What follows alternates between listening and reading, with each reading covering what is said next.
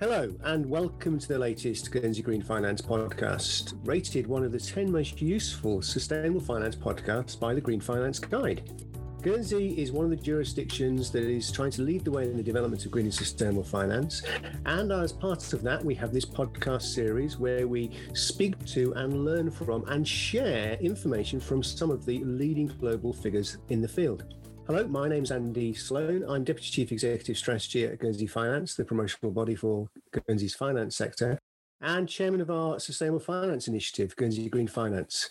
Today, I'm delighted to be joined by none other than Professor Michael Mainelli, Chairman of Z/Yen, uh, who's also Sheriff of the City of London, uh, Emeritus Gresham Professor of Commerce at Gresham College, and he is the founder of the Long Finance Initiative uh, an, an, incredible uh, CV, and it's, it's, such an honour to be joined by you this morning, Michael. Uh, really looking forward um, to having a, a, a, discussion about green finance. Good morning. Hello. How are you?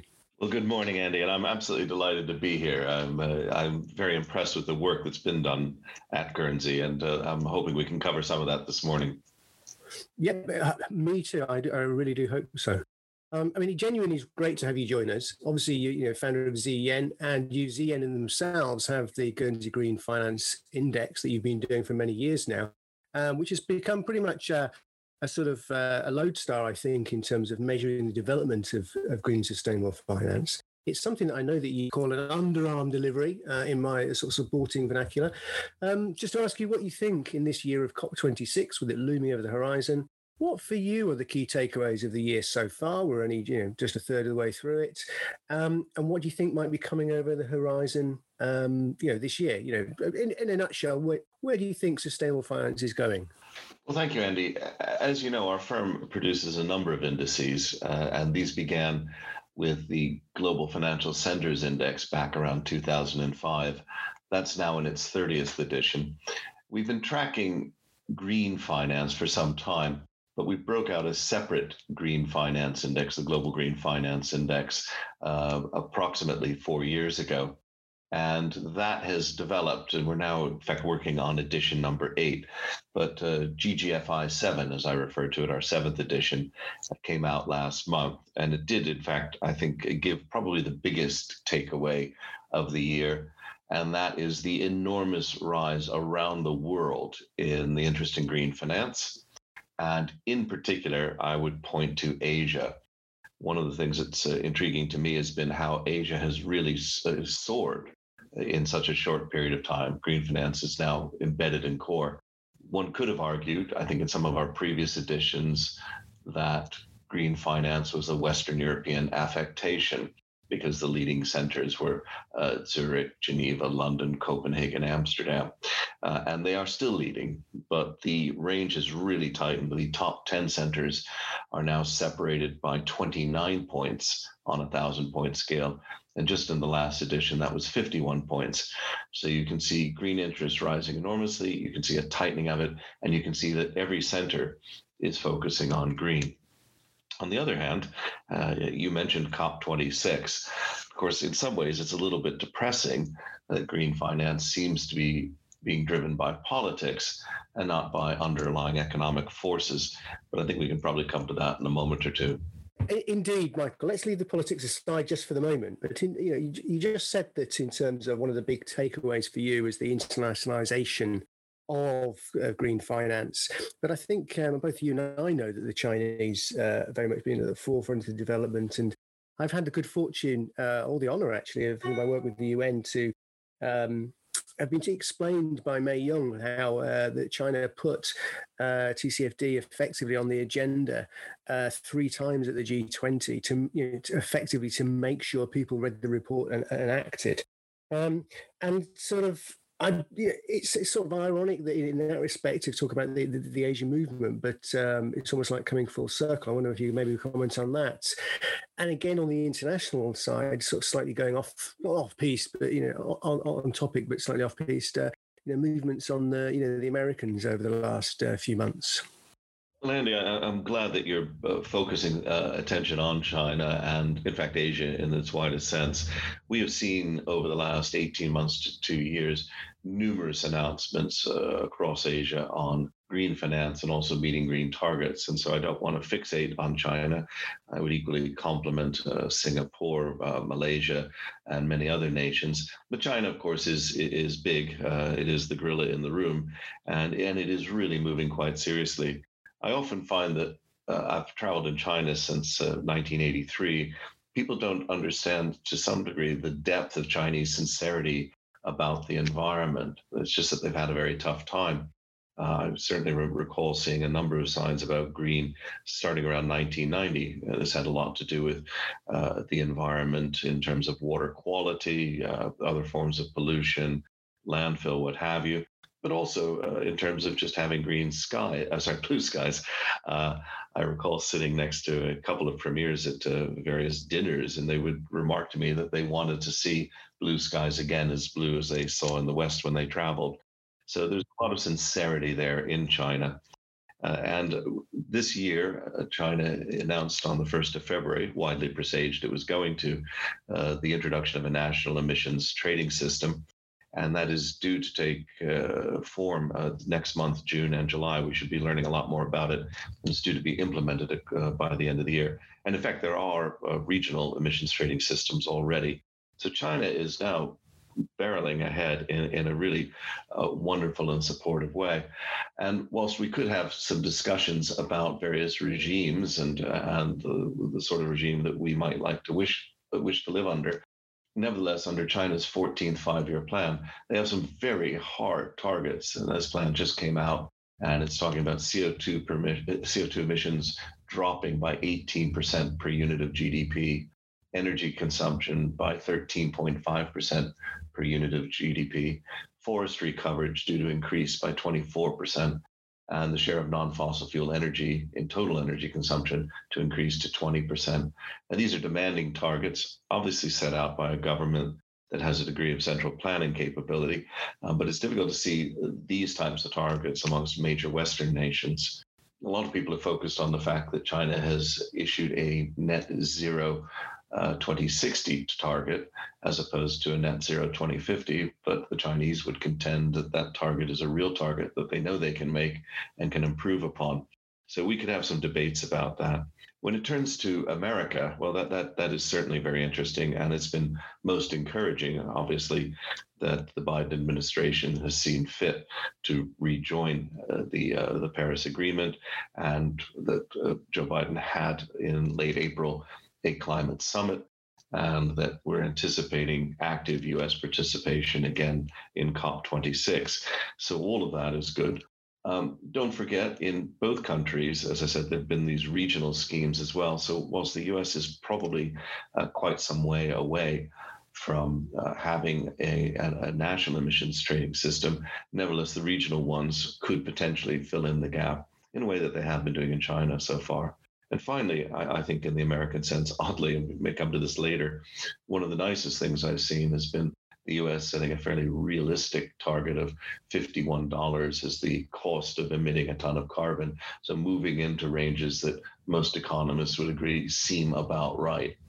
Michael, I know we were going to talk about um, carbon pricing during our discussion, but you know, since you mentioned it, I think it's probably worthwhile covering it now because you've you've mentioned emission trading schemes um, a couple of times, obviously with the Chinese and, and, and Americans, and obviously in Europe we've had a, a, version of the thing for a couple of decades now. I mean, I suppose um, you know uh, we're both economists, so we understand that you know maybe uh, regulation is a second best solution, and um, one of the you know the economists will turn around and say, "Well, carbon pricing has always been the first best solution." Um, what do you think you know, what, what, views do you have on the practicalities and impacts of of a, of a, of a carbon pricing, you know, globally uh, to, to the to the cause, as it were?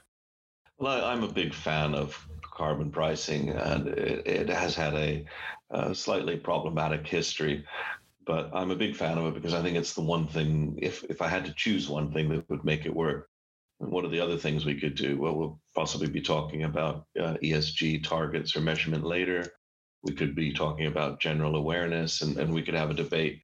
But the carbon pricing uh, regime idea goes really back to the 1980s when a bunch of policy wonks in America were looking at how to handle sulfur dioxide emissions. and they came up with an idea that tradable permits for sulfur dioxide emissions uh, would would work. So the government would auction these permits, and they would auction fewer permits each year, and people would be able to direct investment towards those areas which would have the greatest effect because they would need fewer permits, and they could sell those permits to other people who wanted to continue with older plant. Well, this was launched by the Environmental Protection Agency in 1992 and the initial targets were something like a 25% reduction over 10 years. And in fact, in four years, I think they reduced by 50%. It was something outrageously positive. And the Americans went to uh, Kyoto. Kyoto was held in 97, and the debates began in 96. And they went with the idea that we are going to use this approach to carbon it worked so well in sulfur dioxide, let's do it in carbon. And that was the agreement in Kyoto. We would use carbon pricing uh, to solve things. And carbon pricing is hard. Uh, it, it's a real number and it has real costs. And I'll come back to that maybe in a moment.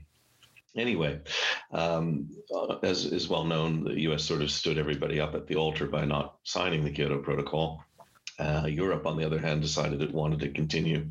And here in the city of London, a group of us in 1999 uh, began a shadow trading market. And that shadow trading market, when the EU realized it needed to meet a deadline of April 2005, that shadow trading market rolled up to become effectively uh, the infant that led to the EU ETS. Now, that ETS was launched in April 2005. But um, sadly, in late 2007, uh, the price of carbon crashed. When it was launched in 2005, the governments of Europe all swore that they would try and keep the price per ton of carbon at about 25 euros a ton or higher. And the price crashed to less than a, a euro a ton. And it was a very simple reason it crashed. Too many permits were being issued. The governments of Europe were effectively lying about the number of permits in issue. And the market did worked perfectly. Supply grotesquely exceeded demand, and the price collapsed. It languished there really until about three years ago, uh, when uh, some, some people would say when, when Britain left the system. Uh, but what's happened now is that the carbon price is now back up quite substantially at around 40 euros a ton. Now, it only covers uh, approximately 40% of EU emissions, but that's still quite good. It's largely the power plants. Um, but what's intriguing about of course, is if you look at what we're trying to achieve, uh, we're trying to say we're going to go to net zero. If we say that the price is, say, 40 euros a ton, some would argue it should be a bit higher than that, maybe 80 if it covers 100% of the system. But take 40 euros, multiply that by the seven or eight tons of carbon emitted uh, by European, and you're looking at approximately 300 euros per person per year. Uh, and this, I think, is the kind of the, um, the, the black elephant in the room here, where people not wanting to talk about that. And that's 300 euros a person. That's uh, 1,200 euros a family of four. Um, it could, as I say, be double that. It could be 600. It could be 2,400. Politicians are still not able to speak honestly about that. But that will truly change behavior in a way that we've seen the behavior change uh, due to COVID 19. Uh, everybody working from home, massive change has dropped carbon emissions globally by about 6.5%. And that's nowhere near what we need to achieve. And we're likely to go back to normal in some form where that will rise. So, big fans of carbon pricing realize the enormous cost there, but we also realize the enormous political difficulty in selling that because it is such a significant cost that people want to avoid talking about. Yeah, I just um, did the back of the fag packet maths for me, and I think that works out at around 15 million per annum in Guernsey uh, for our population of 60,000. So hopefully I've times by my zeros correctly. Um, and you're absolutely right. I think that sort of level of cost, people would be very incentivized uh, to abate um, the, the emissions. And um, but you're absolutely right in terms of, you know, talking about the cost. I've read many uh, various different papers in recent weeks talking about the UK's hidden cost of its um, you know, net zero targets, and that you know nobody's actually being front and direct about it. Um, but I think leave, leave, politics again to the side for one moment. But I mean, again, I, I completely share uh, your support of the uh, you know, carbon pricing. I think it was, a great shame at the end of the 90s. Uh, we seemed to be um, going completely in the right direction, and you know it, it didn't quite work. I, I actually was at um, lived in Hull at the when you're talking about the of the, the European ETS, uh, and I realized we, we, in, in Hull we were looking at um, having to really change our investment profile because of the carbon uh, the trading. But then obviously with the price, it, it turned out to be something that you know it was water off ducks back to, to us at the time. Anyhow, um, I do want to come back to it actually because it is the era of COP26, and, and you did mention Kyoto, so there's there again there's my segue and link there. Um, cross-border flows, you know, mobilization of capital. It's great to see that you know this is, uh, green finance is a, is a key pillar of COP26 this year, and particularly private finance or private capital, I should say. Um, actually, if you read the IPCC reports, cross-border flows um, is the one area of, of, of, capital that is is weakest, um, both generally, but also in the in, in the sustainable finance area. Um, and the idea that channeling investment to the countries that need it most, obviously with the with, the, the, the, contributions, the hundred um, billion uh, contribution, the, the, commitments that have been asked for previously, and I think we're all falling a bit short on that. What do you think um, sort of specialist centres like uh, like Guernsey and others can you know maybe do to help you know that agenda and help mobilise those cross border capital flows? Any thoughts? Oh, definitely. Um, when we look at international financial centers, IFCs, if you will, they have been fundamental to so many other areas of cross-border capital flows. Uh, and uh, my my normal way of expressing this to people who sort of see this as all kind of offshore finance and shady accounts and dodgy stuff is sticking to the corporate world without IFCs, it would be very difficult to do many international deals. And the reason for that is that Western governments have made it extremely complicated to look at things for corporates like residence, particularly tax residence. And I have participated in a number of deals. In fact, I've used Guernsey as an offshore center, as well as Jersey, the Isle of Man, and Gibraltar. Uh, and the reason for that is not to evade tax. These companies pay as much tax. There may be a small timing difference, but they will pay the tax ultimately. But it's that we have a single center which has bilateral contracts with all of the international agents needed to do the deal. So if you're a French pharmaceutical trying to purchase an American pharmaceutical and build a Malaysian plant and you need a special purpose vehicle, you'll locate it in an IFC so that each of those three parties has an agreement with a flexible uh, unit at the center, your special purpose vehicle, and you can get on and get the work done. Um, and this is absolutely essential to all cross border capital flows. Now, what I like about Guernsey is you've been doing this for years, but you you because of your focus on green finance, you're becoming a bit of a you know a green pocket battleship in this space, really looking at developing uh, people's understanding of how to set up these deals, but also in, in just injecting uh, some of some of the specialist areas of green finance. Um, now, in all of this, you know, cross-border capital flows are are going to be very very important. I would suggest that they would be bolstered uh, by having a carbon price, but they'll also be uh, needing IFC vehicles to handle things like subsidy arrangements. So, at what point is a green subsidy in country or not in country? And the flexibility that IFCs give you in terms of structuring those special purpose vehicles is going to be essential to that. We're also going to be seeing a lot of intellectual property being created. And again, IFCs have been fundamental in things like patent boxes. So there's just a tremendous uh, number of areas where I believe IFCs can help ease the flow of cross-border capital, make it, and, and really the thing that you're doing is make it a simpler process. Uh, and that's what IFCs contribute. I, I, appreciate you calling us a pocket, pocket, battleship there, Michael. I mean, it's, uh, it's I think it's for, for one for us with good enough memories to remember what pocket battleships were.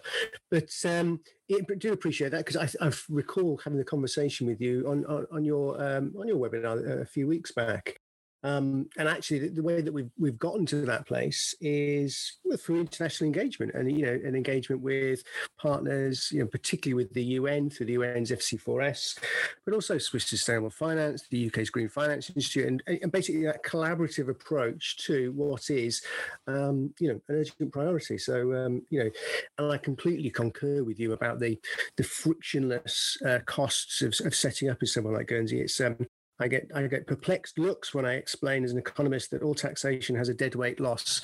So therefore, you only want to tax one income stream just the once and tax it fully the once, but um, don't try and do it many more times. And people just look at you with a, glazed look when you talk about dead weight losses. But uh, anyway, that's probably for another uh, another time, another conversation. But keeping to COP26, um, like I said, you know, Mark Carney made, uh, made a big, uh, when he made the announcement earlier in February um, of the agenda last year, putting private finance or private capital, uh, you know, fixed on the agenda. Obviously, here in Guernsey, we think of private capital as not uh, as private wealth, as alternative instruments of, you know, uh, you know in, alternative assets.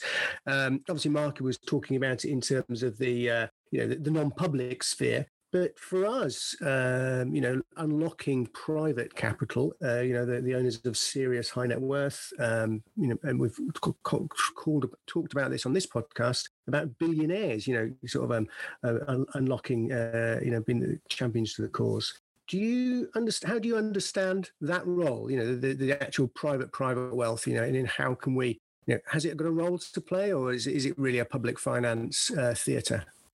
Well, it's, it's almost adamantly not a, a public finance uh, uh, area.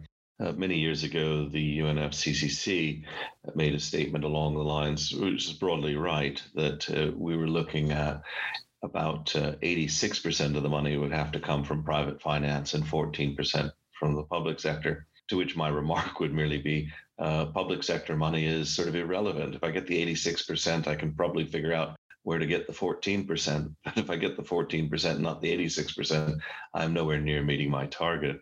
Uh, and what is that target? Well, the targets do vary a little bit, and I, I do have some criticisms of a few, but Nick Stern set it at roughly 1% of GDP per annum and then adjusted that quite quite rapidly, I think in 2008, up to about 2%. And the numbers that I gave you earlier of about uh, 80 euros a ton uh, per person are roughly just short of that uh, 2% mark as well.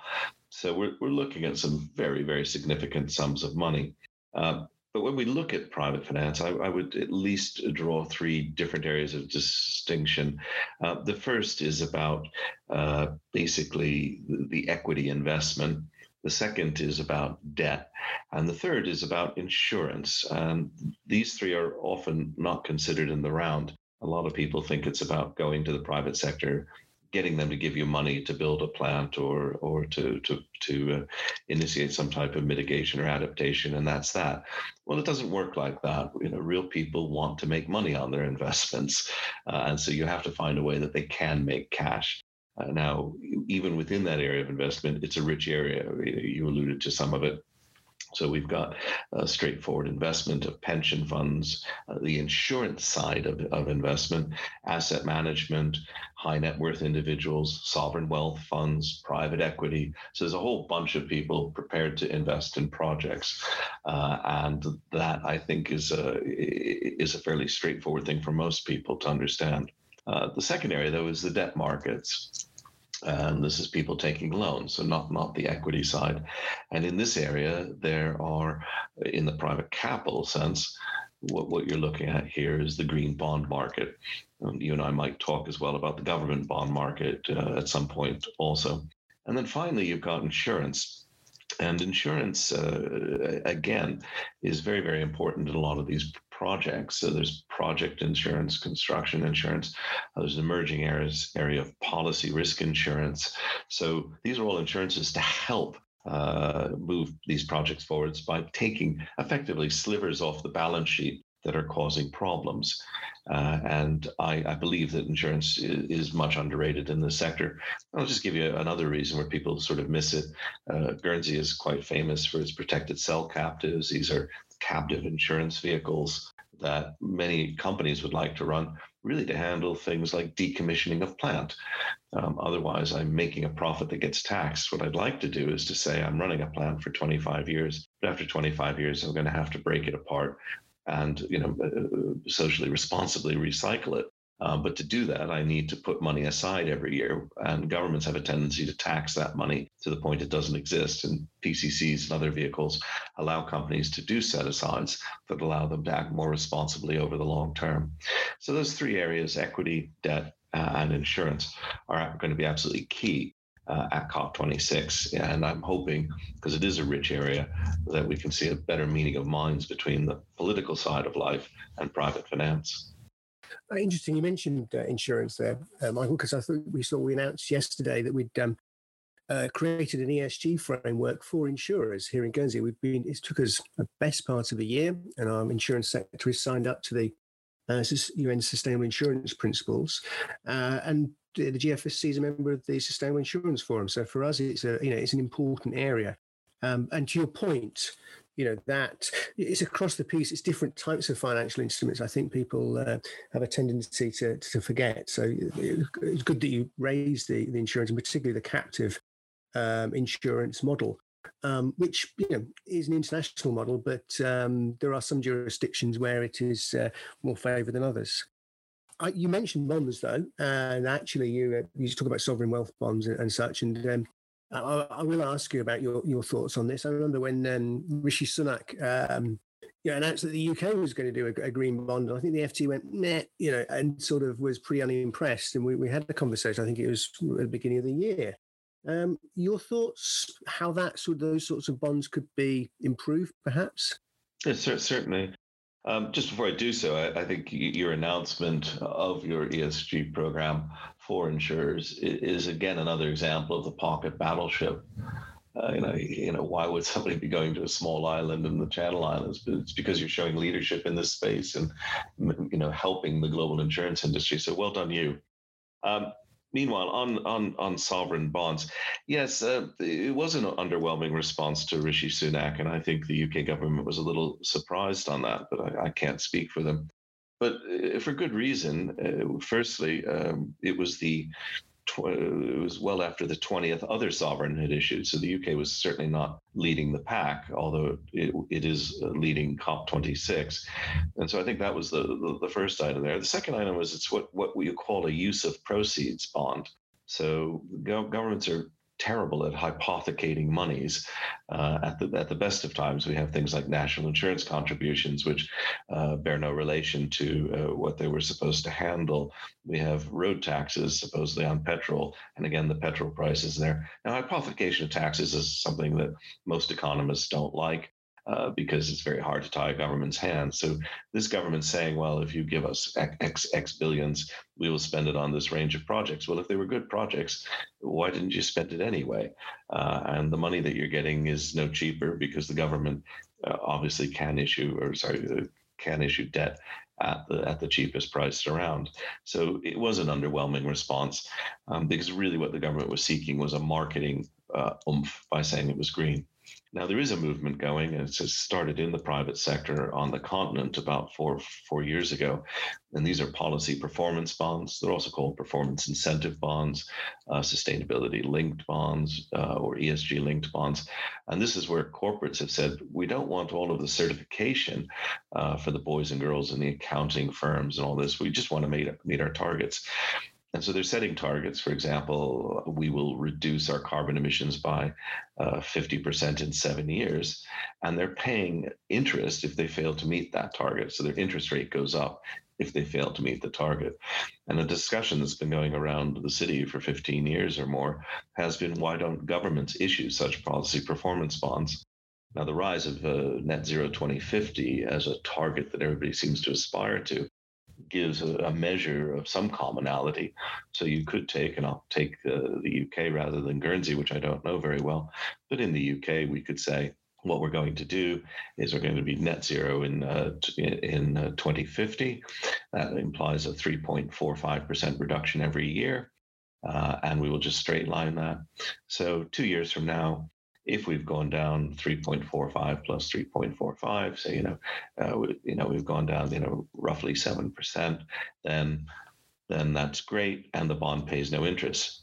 But if we've only gone down 5%, then the bond would pay 2% interest.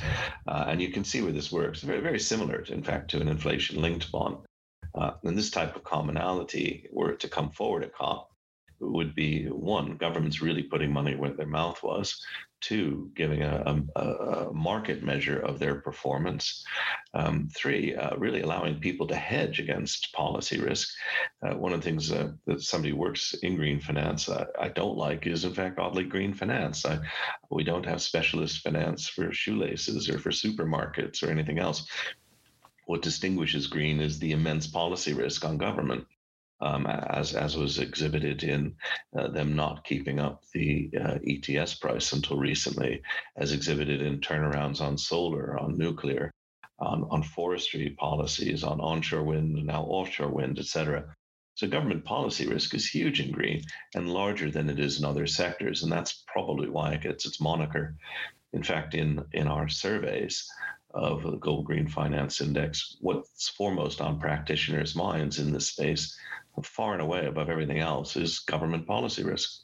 Um, so if we can remove that policy risk through firm carbon pricing, through being able to demonstrate the governments have actually also uh, got their uh, you know their fingers on, on, on, the wire for 29 years, uh, then I think we could make green finance far more effective to the point that we just don't talk about it anymore. It's normal. It'd be nice to get to that day sooner rather than later. And but and and the, your, your thoughts on that sustainability link bond? Um, we've talked about this before, and um, it's something that would you know it would be nice if we could see in Guernsey in the passage of time. It's what probably holds us back is uh, our lack of borrowing, which is uh, uh, a bit of an irony there. But um, you know, I think the the scale of the investments that you're talking about that we we recognise that we might need to be looking at uh, different ways of financing. So um, hopefully that's a conversation we'll have here on this island in, in, in the very near future. Um, so, and again, and Michael, thank you ever so much for saying such nice things about uh, Guernsey as a pocket battleship and, and insurance and, and, and, the ESG framework. We'll come to ESG in a moment, I think. But um, I mean, you know this quite well, but most people are probably unappreciative of the fact that we're, you know, number one European uh, centre for captives um, and number one in, you know, private equity in Europe, uh, specialist administration, that is and so we, we do have quite a broad spectrum of specialist areas, but you know quite a broad spectrum where we're quite a, a leader in that particular niche or field.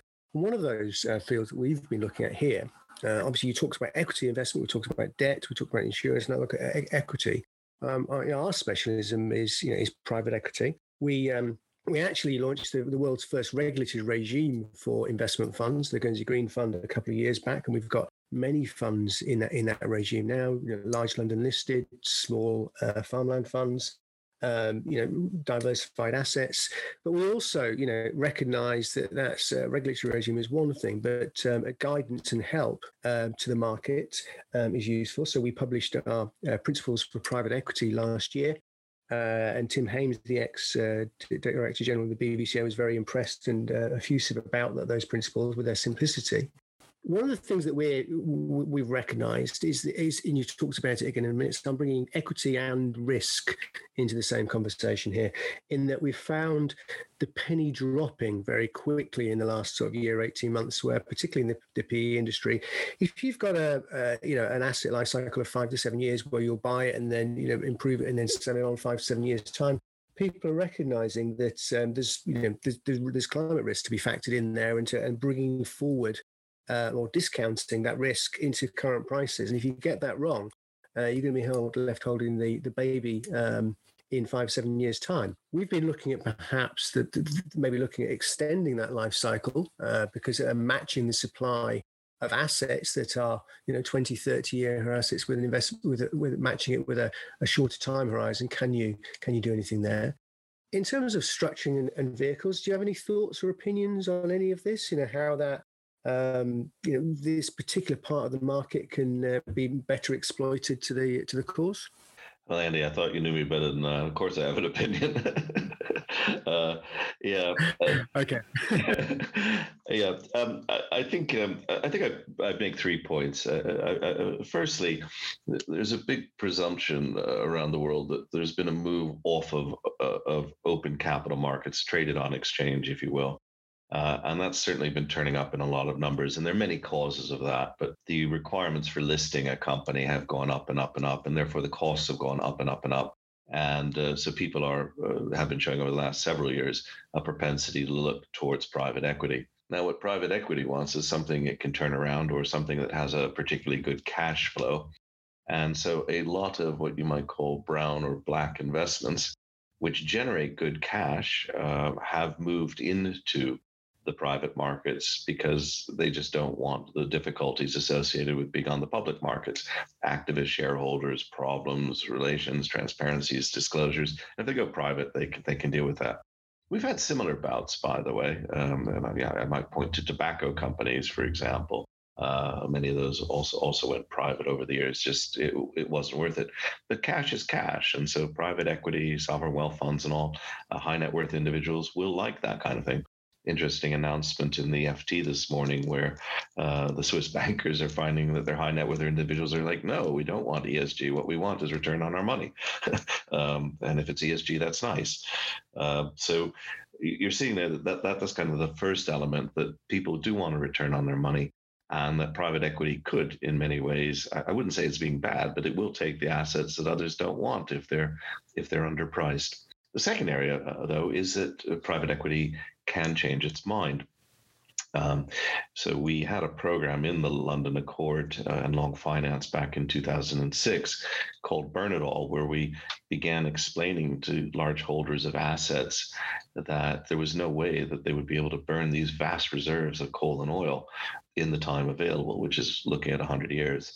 And a number of uh, clients of my firm uh, two particularly large ones, in fact, one with 9 billion in assets and the other with about 11 billion uh, in brown assets, actually began shifting. They would go to people and say, I have an asset that's about as equivalent to yours.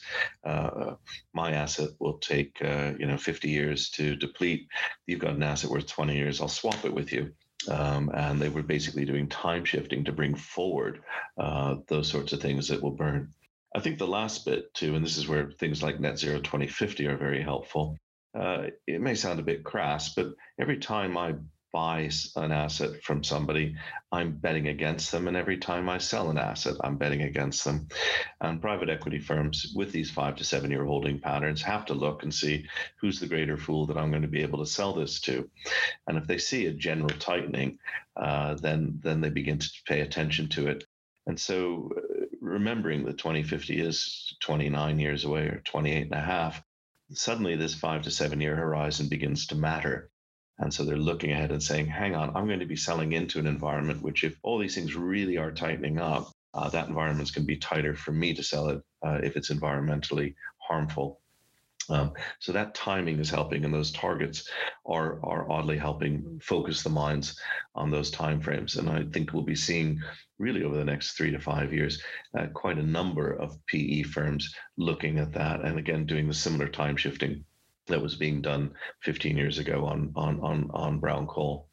Yeah, I mean, it's um, some really good points there about the uh, about the, the, the, price of assets, and um, so I don't need to be really uh, um, so I'd call off you know traditional views. You know, talking about uh, a greater fall, and it's almost like returns are a you know an old-fashioned concept. You're absolutely right there that um, the you know return on capital on wealth preservation, wealth accumulation is is still the the um, sort of number one motivator uh, for you know for people. Uh, we find that ourselves in, in, in, our own research that we've published on family offices, and you know often I, I find myself feeling like I've got some sort of minority opinion, uh, trying to remind people that you know at the end of the day, a return is still. Uh, you know, necessary. And I'm going to sort of nearly finish off now, but I do want to cover off and move into a different area. You talked about the cost of capital.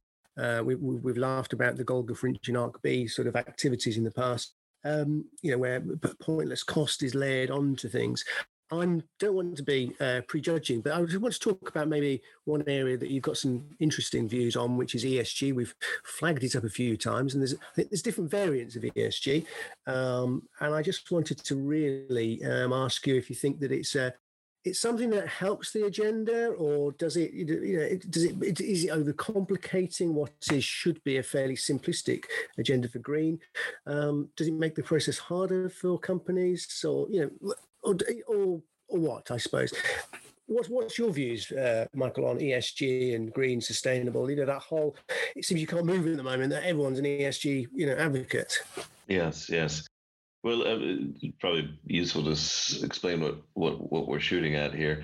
Um, ESG, which stands for Environmental, Social, and Governance, was a sort of a catch-all term for companies paying attention to things other than uh, purely profit. And it's quite an old term, uh, certainly over a quarter of a century old. Um, it's come, however, to mean uh, to some degree ESG reporting.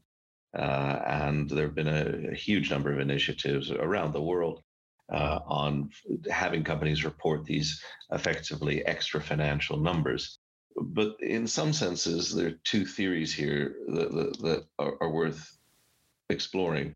The first is that why are they extra financial? So why am I reporting carbon rather than saying, let's go back to my earlier example, I spent X amount on carbon because it's 40, 40 euros a ton to emit it. Instead, what people are saying was, well, I emit carbon, but I don't pay for it. So let me report it. So you've got to ask as a person in finance, why aren't we bringing these things into the financial system using costs. uh, an example I love giving is Americans uh, dropped about 10 years ago, their driving dropped by 4% uh, per capita, believe it or not, um, missed by many people. Was this because the Sierra Club was taking out ads? No, it's because the price of petrol or gas at the pump rose by 32%. So if something costs, people will change their behavior. So you got to ask, why is reporting it going to change your behavior if it's not costing you? The second thing is that supposedly these ESG targets will raise the cost of capital for companies. I participated in a lot of marches against apartheid in the 70s and we presumed that by uh, protesting, our universities would take their endowments elsewhere, raising the cost of capital for South African companies. And hey, presto, apartheid would be ended. Of course, that didn't happen at all that way uh, and never would have. So the cost of capital argument is quite an interesting one, but it's very, very theoretical. It's very indirect. It's that uh, analogy of you know uh, trying to push a piece of wet spaghetti through a keyhole. Um, eh, to me, now, that doesn't mean that ESG is useless. It doesn't mean that people's hearts aren't in the right place, et cetera, et cetera, et cetera. Um, but it has led to, um, I think the economists called it an alphabet soup of, of ESG. And we have people talking about new standards and new targets. And the EU just brought out another taxonomy where it, it classifies elements.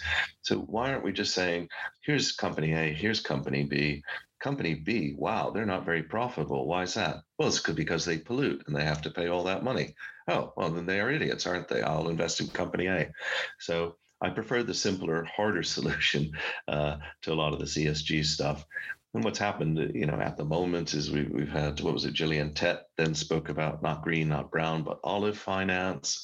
Um, and it's just creating a lot of jobs, as I said earlier, uh, for the boys and the girls in the accountancy firms who will rate all of these things before, say, a bond is issued. And this has led, in, in many cases, to people getting uh, green bonds, which are at a nominally slightly lower price because there is a, a group of investors who would like to buy ESG, um, and that's fair enough. Um, but then the cost of making uh, the bond wrapped up and provably compliant in ESG means the company effectively winds up over the life of the bond getting it at about the same rate. So the nominal rate is low or slightly, but they had to pay a lot of uh, upfront costs. And what they're getting is marketing. And that's fine, but it is leading to a lot of this stuff about greenwashing. And I will say here in the city of London, particularly over the last year, a number of people have been waking up to the fact that ESG is well intentioned, uh, but isn't going to get us there. And maybe we should be moving on, as I say, to things like harder policy performance bonds or ha- harder uh, carbon pricing uh, to really get the job done. Mm, I agree, and um, that was a, a very considered and careful and in, you know, an informed response, Michael, as as have all your answers today been. Um, if I may, I'm just going to call it call it a wrap now. I think, but I do have one final personal question, which is I like to ask to all my guests. Um, it usually is it's a format of how do you end up working in green finance, but actually listening to, the, I'm sure listeners will appreciate you've had a long-standing involvement over many, many years, over like several decades. But if I might just ask you, uh, what was it first that drew and brought your attention to the the green or the sustainability agenda? Gosh. I, I think uh, as a, as a young fellow, I was quite an outdoorsy type, you know, sailing, hiking, long hikes, bicycles, everything. I loved being outdoors, still do. Um, and when I went up to Harvard, I was lucky enough to land a postgraduate research uh, program for four years at the Graduate School of Design. Um, now, the Graduate School of Design does urban planning. Uh, my my specialty was mapping systems, and we even did some studies on, you know, for example, uh, forestation in New Hampshire, concluding, believe it or not, that uh, by the 1970s, uh, New England was being reforested at a, at a very good rate. So I was into that kind of natural stuff. But in the very early 80s, I led a, a global mapping project called Geodat, another one called MundoCart, um, and it was just about cartography. And my clients were the oil firms. And uh, I began to realize how environmentally concerned they were, believe it or not. Um, and maybe not about uh, carbon emissions, but certainly about uh, pollution. And we created the World Conservation Monitoring Center using the maps that uh, I had developed. Um, And it was at this point I began to see the intersection of finance and how the how the larger oil companies were looking at and evaluating environmental costs very very clearly uh, and and trying to, to deal with it properly with what I would say was the, the the policy side of life and I became fascinated with it. And so my whole life has been technology and finance, uh, finance and technology, uh, and that has continued uh, through to the present day. That's fascinating. Um, as has indeed been. Actually, I think we're up to we're nearly up to the hour mark. So I mean, it's been a fascinating conversation, Michael all told, and and frankly, one that we could have, I think we could have carried on for the rest of the the rest of the day. Um, but you know, time precludes us. It just remains to me to say to, to thank you, Michael, and uh, you know, and I think listeners will get really a sense of just how deep, uh, not just the Chinese sincerity is for green, but also how deep and broad your personal expertise is in, in this area. And it's you know, it really has come across, I think, in the, in the last hour. My key takeaways, I think, for me were, you know, if anything, to reaffirm the, the, the, need to look at carbon pricing as a, as as a first best policy tool and, and your belief in that a very great exposition of its working. Um, and also how uh, you know that private capital uh, can actually help with the the, the mobilization uh, agenda, um, and that you know, but old-fashionedly that you know return is important, and that in you know. Uh, international finance works. Uh, cross-border capital flows and, and private wealth are to be there to be harnessed uh, which is hopefully um, what we're here in Guernsey and the Guernsey Green Finance are seeking to achieve. Well, it is what we're seeking to achieve. Hopefully, it's what we, we managed to do. So, once again, thank you very much, Michael. It was great to have you uh, on, on, on today. Delighted to be here, Andy. Thank you ever so much. I'm looking forward to seeing you again physically very soon. Um, so, it just remains to be say to our listeners that uh, to remind you that we've got quite a back catalogue now of uh, interviews and panel discussions on the Guernsey Green Finance podcast. You can check them out by searching for Guernsey Green Finance wherever you get your podcasts. You can also find us at guernseygreenfinance.org and we are guernsey.com. Interact with us on Twitter at GSY Green Finance and at We Are Guernsey. And we'll have links to Michael and Z/Yen's social media in our show notes. So do check these out to hear more from Michael. And there is very much more to, to hear you know, you can register to uh, attend our Sustainable Finance Week, presented in association with the United Nations Finance Centres for Sustainability. I think I normally just say FC4S. The event will be held live in Guernsey from 7th to the 11th of June, physically here in Guernsey, and available for streaming globally online. We'll be continuing the conversation on the importance of private capital financing sustainability. Day one of the event will look at the broader global policy picture of public policy and mobilising private equity to the agenda. Day two will focus more on the role of private wealth and family offices uh, and the owners of, of, that significant private wealth. And day three will turn the attention to the insurance sector and the real world effects of climate change. So do check out our website for more details to register now. And we'll be back soon with another edition of the Guernsey Green Finance podcast. Thank you.